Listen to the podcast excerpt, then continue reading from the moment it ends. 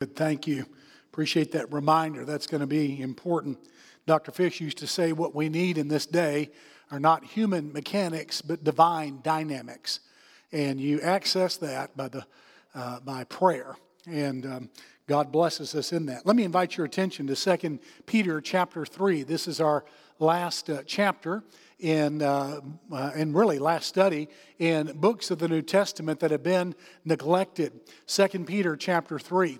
Do you remember where you were on September the 11th, uh, 2001? I was standing in uh, uh, our home. I was getting ready, and the news was on, and there was uh, some concern that a plane had flown into one of the World Trade Towers, and about that time, the second one flew in. And I knew something was wrong. At the time, I was pastoring near Fort Benning, Georgia. I was in Alabama, just across the river, pastoring at Ladonia uh, Baptist Church. And in my church were a good number of Ranger families. That was September the 11th. September 12th, the next day, several of them shipped out and they were gone. They were called in and they had to call their wives and say, uh, I don't know when I'll be back, but we're leaving. And that's all they could ever say when they were deployed uh, as uh, Rangers. We hoped and prayed, we cried, we wept, and pleaded that God would protect them and look after them. Um, it wasn't long after that, just a couple of days, we got a call from the chaplain uh, at Fort Benning, the head chaplain, or the chaplain's office at least, uh, enlisting us pastors in the area to do death notices to families related to Fort Benning. And they anticipated so many of them that all the pastors in the Chattahoochee Valley area might be called upon to deliver death notices. That was stunning. That was striking. It was sobering. I don't know if I have had a more sobering moment in my life besides that. The good news is, all of our young men from our church came home, and I didn't have to make one death notice at all. And I bless the Lord for that and thank God for it. But on that day, on that day, there is a doctrine in the scripture that became very clear in focus. In fact, there were probably several on September the 11th that became very clear and profound. But the one that impressed me the most happened to be the doctrine of depravity. For nearly a century, Americans have scoffed at that doctrine of depravity, and they poured jet fuel on it in the 70s with the self esteem movement. And that is everyone's good, you've got goodness in you, which, in, because of the image of God, is large part true. But what they have discounted is the depravity, the wickedness, and the sinful of men, women, boys, and girls around the world. On September the 11th, that doctrine was proven true in so many ways.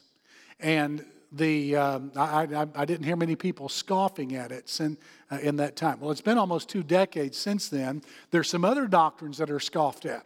In fact, 2 Peter chapter 3 addresses one of them, and that happens to be the doctrine of the day of the Lord or the day of judgment when God comes back in vengeance, fury, and wrath to the earth and judges it in preparation for establishing the kingdom of Jesus Christ. Will Rogers said, Everyone is ignorant just about different things. And how true that is. And that's going to be exposed in this passage. I'm stunned by scoffing at the faith. You know, it's interesting that some would. What they don't realize is that the Christian faith is not a recent invention uh, just about of all of our modern research is recent. What predates it is Christian theology. Christian theology is the oldest of the sciences, it's the queen of the sciences. And what so many scoffers really don't realize is that, number one, there really are not any new objections to the Christian faith. Number two, the ones that are, uh, or the, the, the objections that do exist out there, we've been dealing with for 2,000 years swatting them away and moving on. And uh, I have told uh, crowds before in evangelistic crusades that uh, you may object to people in your family believing the Bible and trusting the Lord, but when you die, they are probably going to smuggle a preacher into the service. He's going to say a few words and go to the graveside read the Bible and pray because funeral services are not for the dead but for the living. And your grandmother's probably going to insist that one be there, at least her pastor.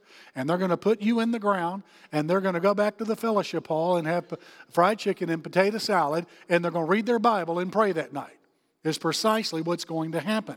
Look, we may object to the word of God, but God uh, is still going to stand by His word. His word will stand forever and forever and forever. And, and that's what. Um, that's what's taken place through the centuries.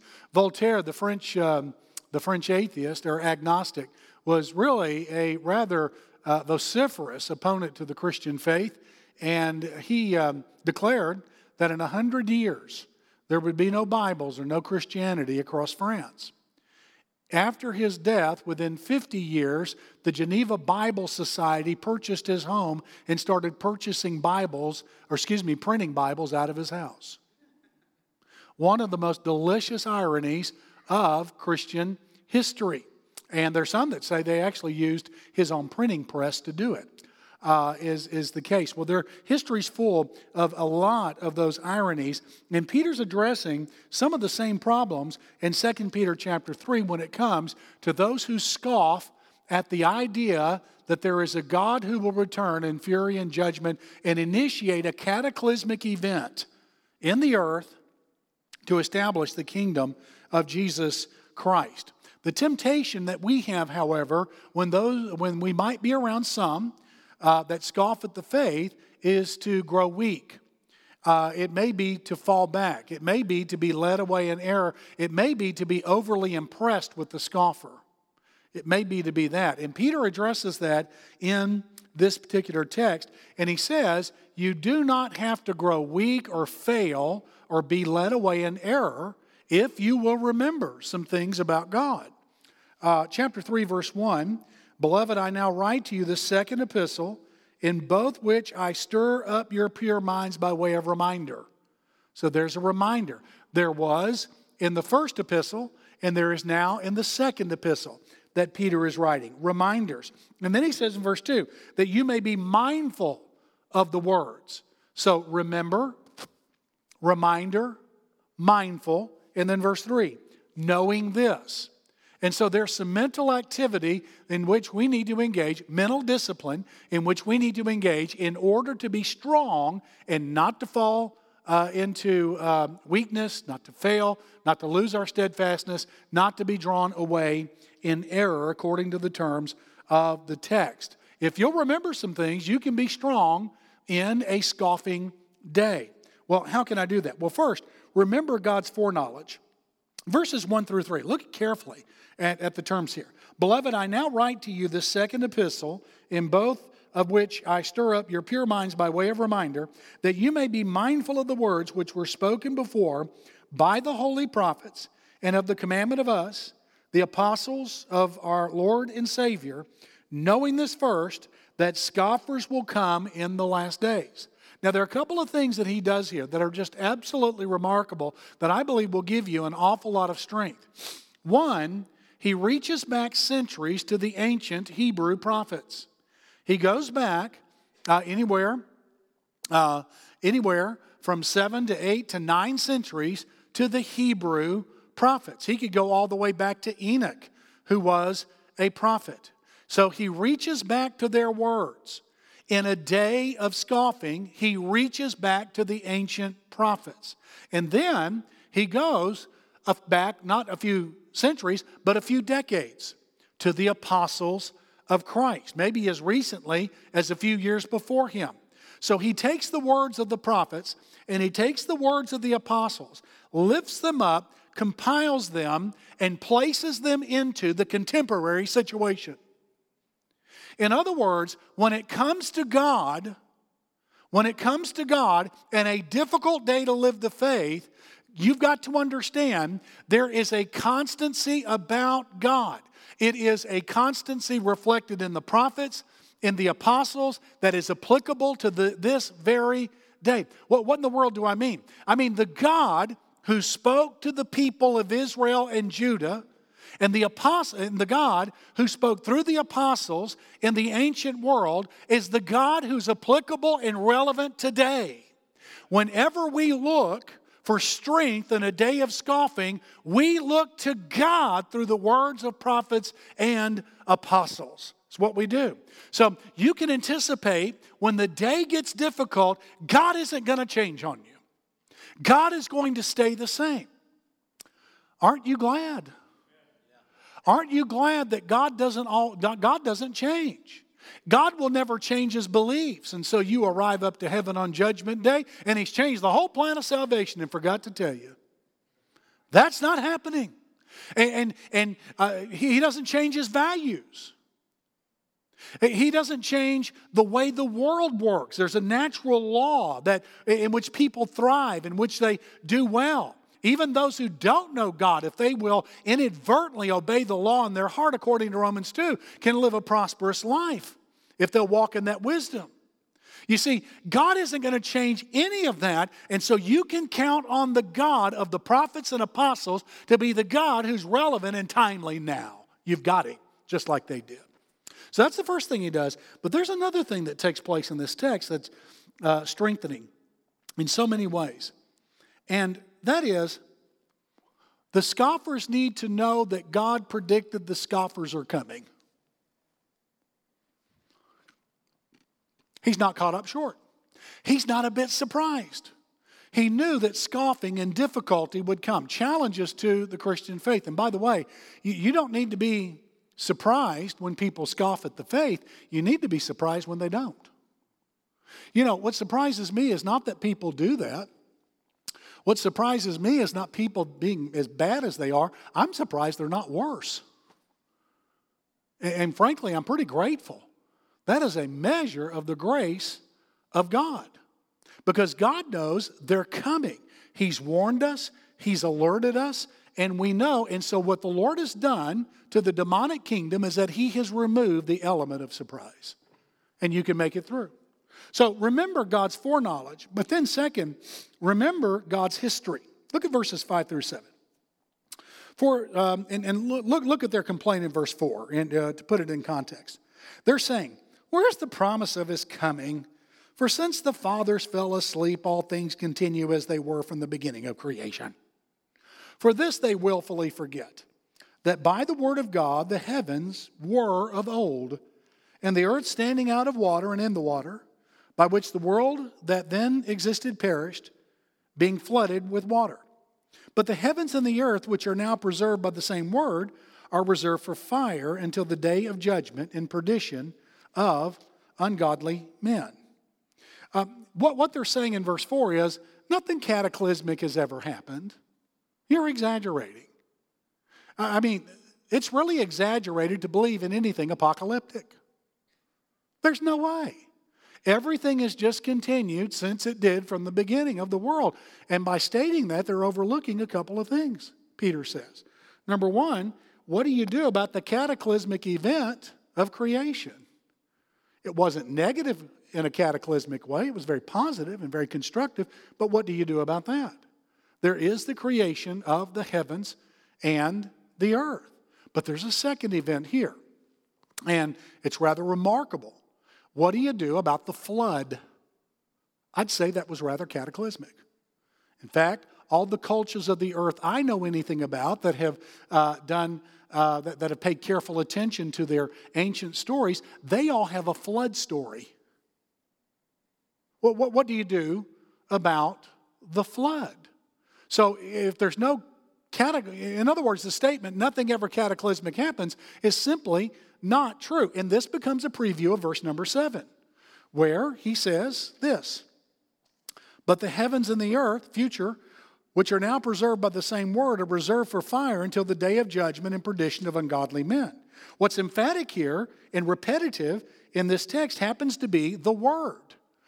God, in his word, spoke creation into existence.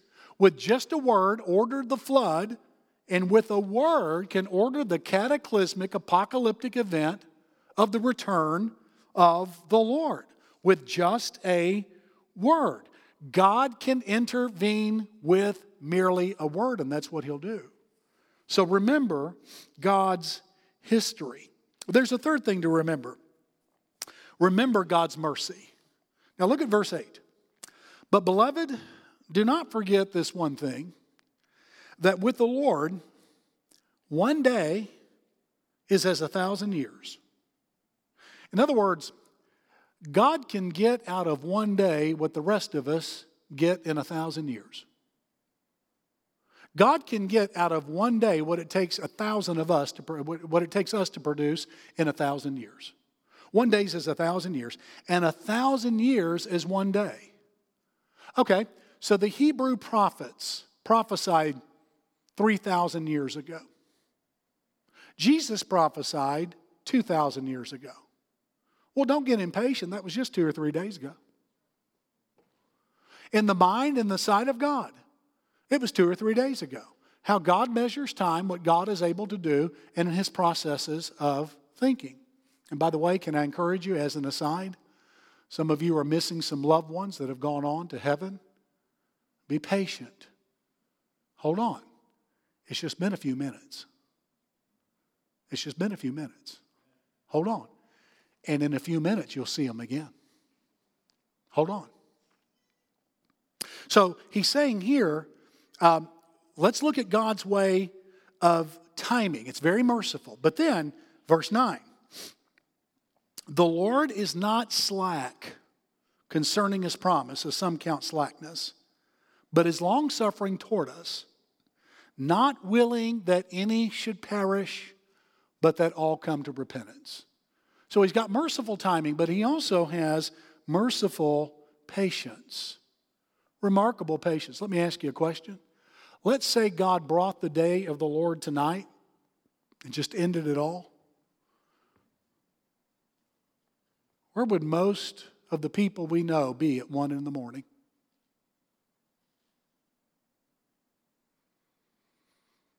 Where would more, most of Northeast Georgia be? Where would most of Georgia, where would most of the world be? Folks, God is marvelously, unbelievably merciful. He is delaying the coming of Christ and the day of the Lord because he simply wants to give people time to be saved. God is more interested in a day of salvation than he is a day of judgment. And that's how he views your friends.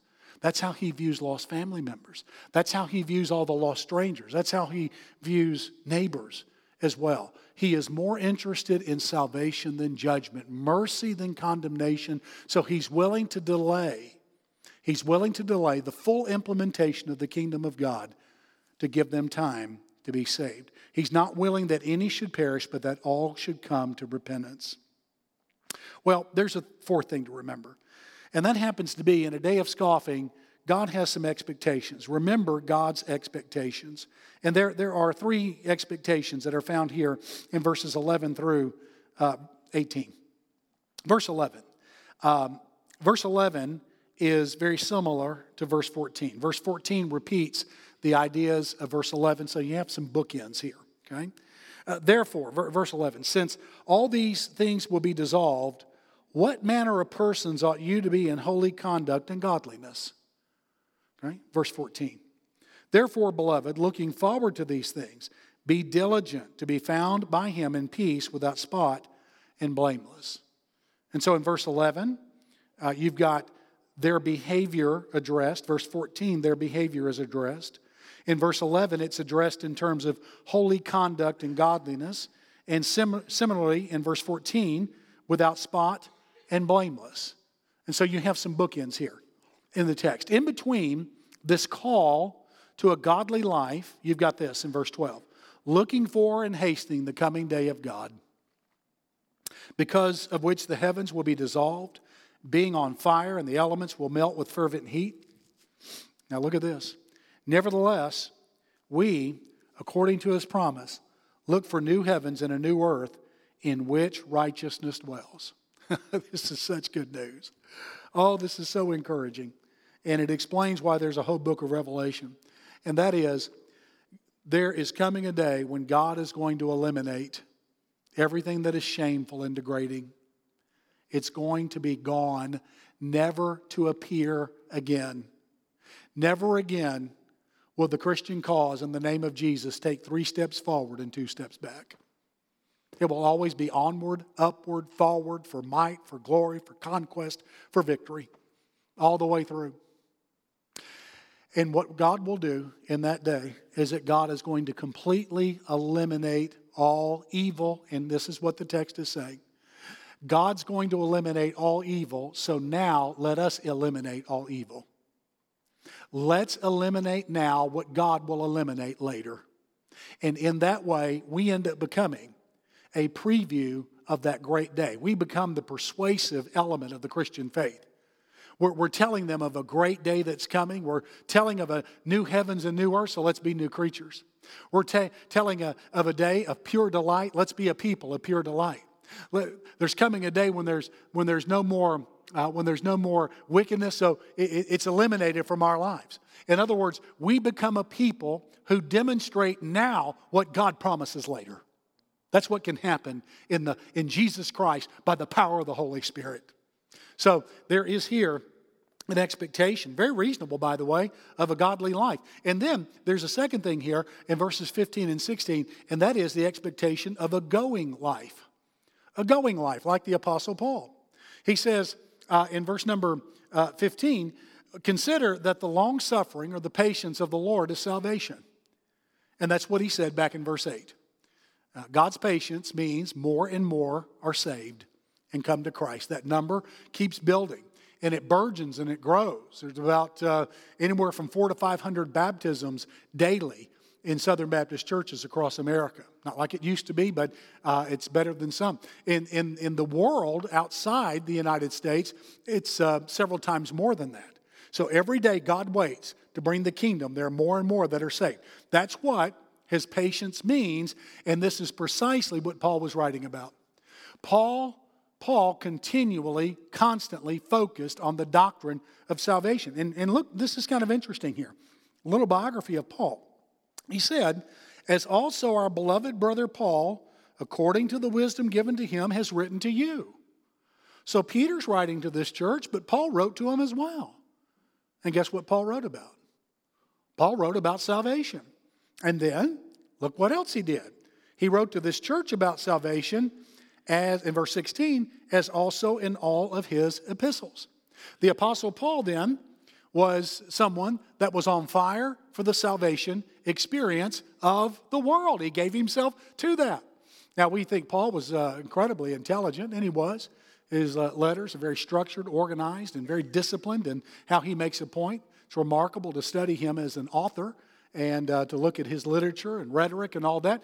Uh, there, there are some who thought, uh, uh, who, who think that he would fit very well in a divinity school or a seminary or the religion faculty of a school someplace. I know a few that could use him, quite frankly. But um, truth is, is uh, they think that he would do uh, rather well there. And that's true, but that's not what Paul was. Paul was not that. Paul was a pastor, evangelist, missionary, church planter or to use one man's terms, Paul was not up in the balcony watching life on the road amongst the people in a detached, pleasant position. It's not where he was. Paul wasn't in the balcony, Paul was on the road. And what came out of that man's soul, filled with the Spirit of God, with the call of God upon his life, was constant focus on the doctrine of salvation because God was good and was willing to save and be patient with people till they got saved. He had a going life. And it was so going, Peter here's talking about it and can't get past it. Now, there's a lot to say about this, but let me move to the third expectation. A godly life, a going life, which is why we do Friend Day, by the way, and then a growing life. Uh, here, Peter says, You don't have to be a failure. You can be victorious. Verse 17 and 18. You, therefore, beloved, since you know this beforehand, see, there's value in knowing this beforehand, removing the element of surprise, beware lest you fall from your own steadfastness. You know why he says that? Because we can fall from our steadfastness. Cannot tell you the number of preachers I've known in their 60s and 70s who fell. Beware lest you fall from your own steadfastness, being led away with the error of the wicked. Do you know why he warns about being led away by the error of the wicked? Because we can be led away by the error of the wicked. This is relevant. And here's the antidote. But grow in the grace and knowledge of our Lord and Savior, Jesus Christ. Uh, so, the, the way to avoid uh, falling from steadfastness, being led by, uh, away by error, is to grow. There's an antidote here. Listen to me real carefully, sweet people. There is no static position in the Christian faith. There is no sameness. We're moving forward or we're moving backward. You might be able to stay the same for 10 minutes. But quite frankly, if we do not make diligent effort to grow, we will begin to slide back. And hence the term backsliding. We've got to be extremely careful. So we grow. We're diligent to add to our faith, which was chapter one, if you'll remember. We constantly add to our growth, especially in two areas. One is the grace, and the other is the knowledge of Jesus Christ. Grace. Grow in grace. I used to think that growth meant that I was eliminating my sinful nature step by step, and once I did that, I would never have to do it again. That's what I thought growth was. I, I, I, never had the hope that I would completely eliminate it, but I could eliminate it piece by piece so there's almost none of it when I die. Do you know the Bible doesn't say that? It doesn't say that anywhere. Growth is not piece by piece eliminating the sinful nature. Growth, when it's used in the scripture, is growth in grace. Do you know what that means? That means growth in dependence upon God because you can't eliminate it. So you grow in your dependence and trust in God, leaning on Him. And I've got to tell you, my soul, every day that goes by and every year that passes in my life, I've got to be real honest with you. I feel more of a desperation to seek God now than I ever have in my entire life. I'm not the best at it. I'm not trying to claim that. I'm just telling you, folks, I seek Him. I wish I sought Him because I loved Him, and I do love Him. Um, I, but I wish that was the only reason I sought Him. I, I have to be honest with you. I seek Him because I need Him more now than I ever have. I've got to have grace. Grow in the grace and the knowledge of Jesus Christ. Um, that's knowledge of Jesus. Now, I want to make a point here and I don't want to go too far with this, and I don't want you to become alarmed. It says, grow in the knowledge of Jesus Christ, not the knowledge of Scripture. Now, should we grow in the knowledge of Scripture? Oh, yeah. Yeah, we should. Psalms 119 makes it very clear. Lots of New Testament passages. So, grow in the knowledge of Scripture, okay? But that's not what this says. This says, grow in the knowledge of Jesus Christ. Know Him. I'm going to tell you what that means. I'm going to tell you how to get it. Okay? What does that mean? I know about our governor, Brian Kemp. I know to whom he's married. I know he's got three daughters. I knew he ran a construction company in Athens. I knew he was Secretary of State. But I don't know him like his wife knows him like his friends know him, like some of you know him.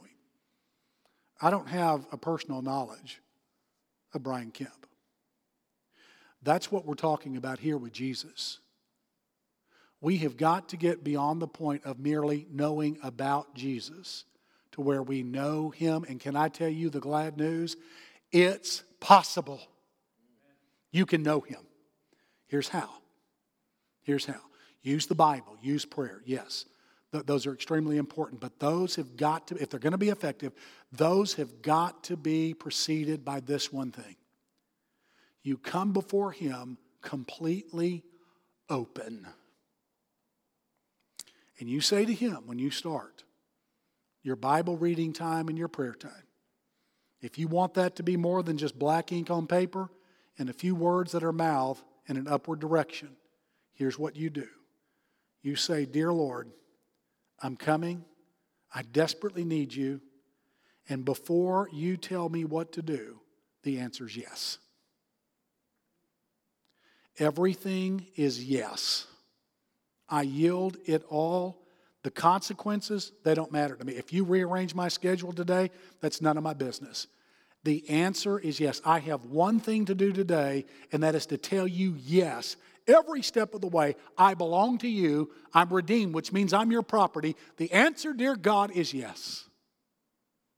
You open yourself to Him that way. And Psalms 25 14 says, The secret of the Lord is with those who fear Him, those who are amazed by Him. You get yourself into that position, and heaven is going to pour out upon you new glories, new majesties, new insight, new direction, new power. And you'll be so thrilled with Jesus Christ your salvation experience, your walk with Him, it's going to be nearly impossible to be silent about Him. That's what He'll do for you.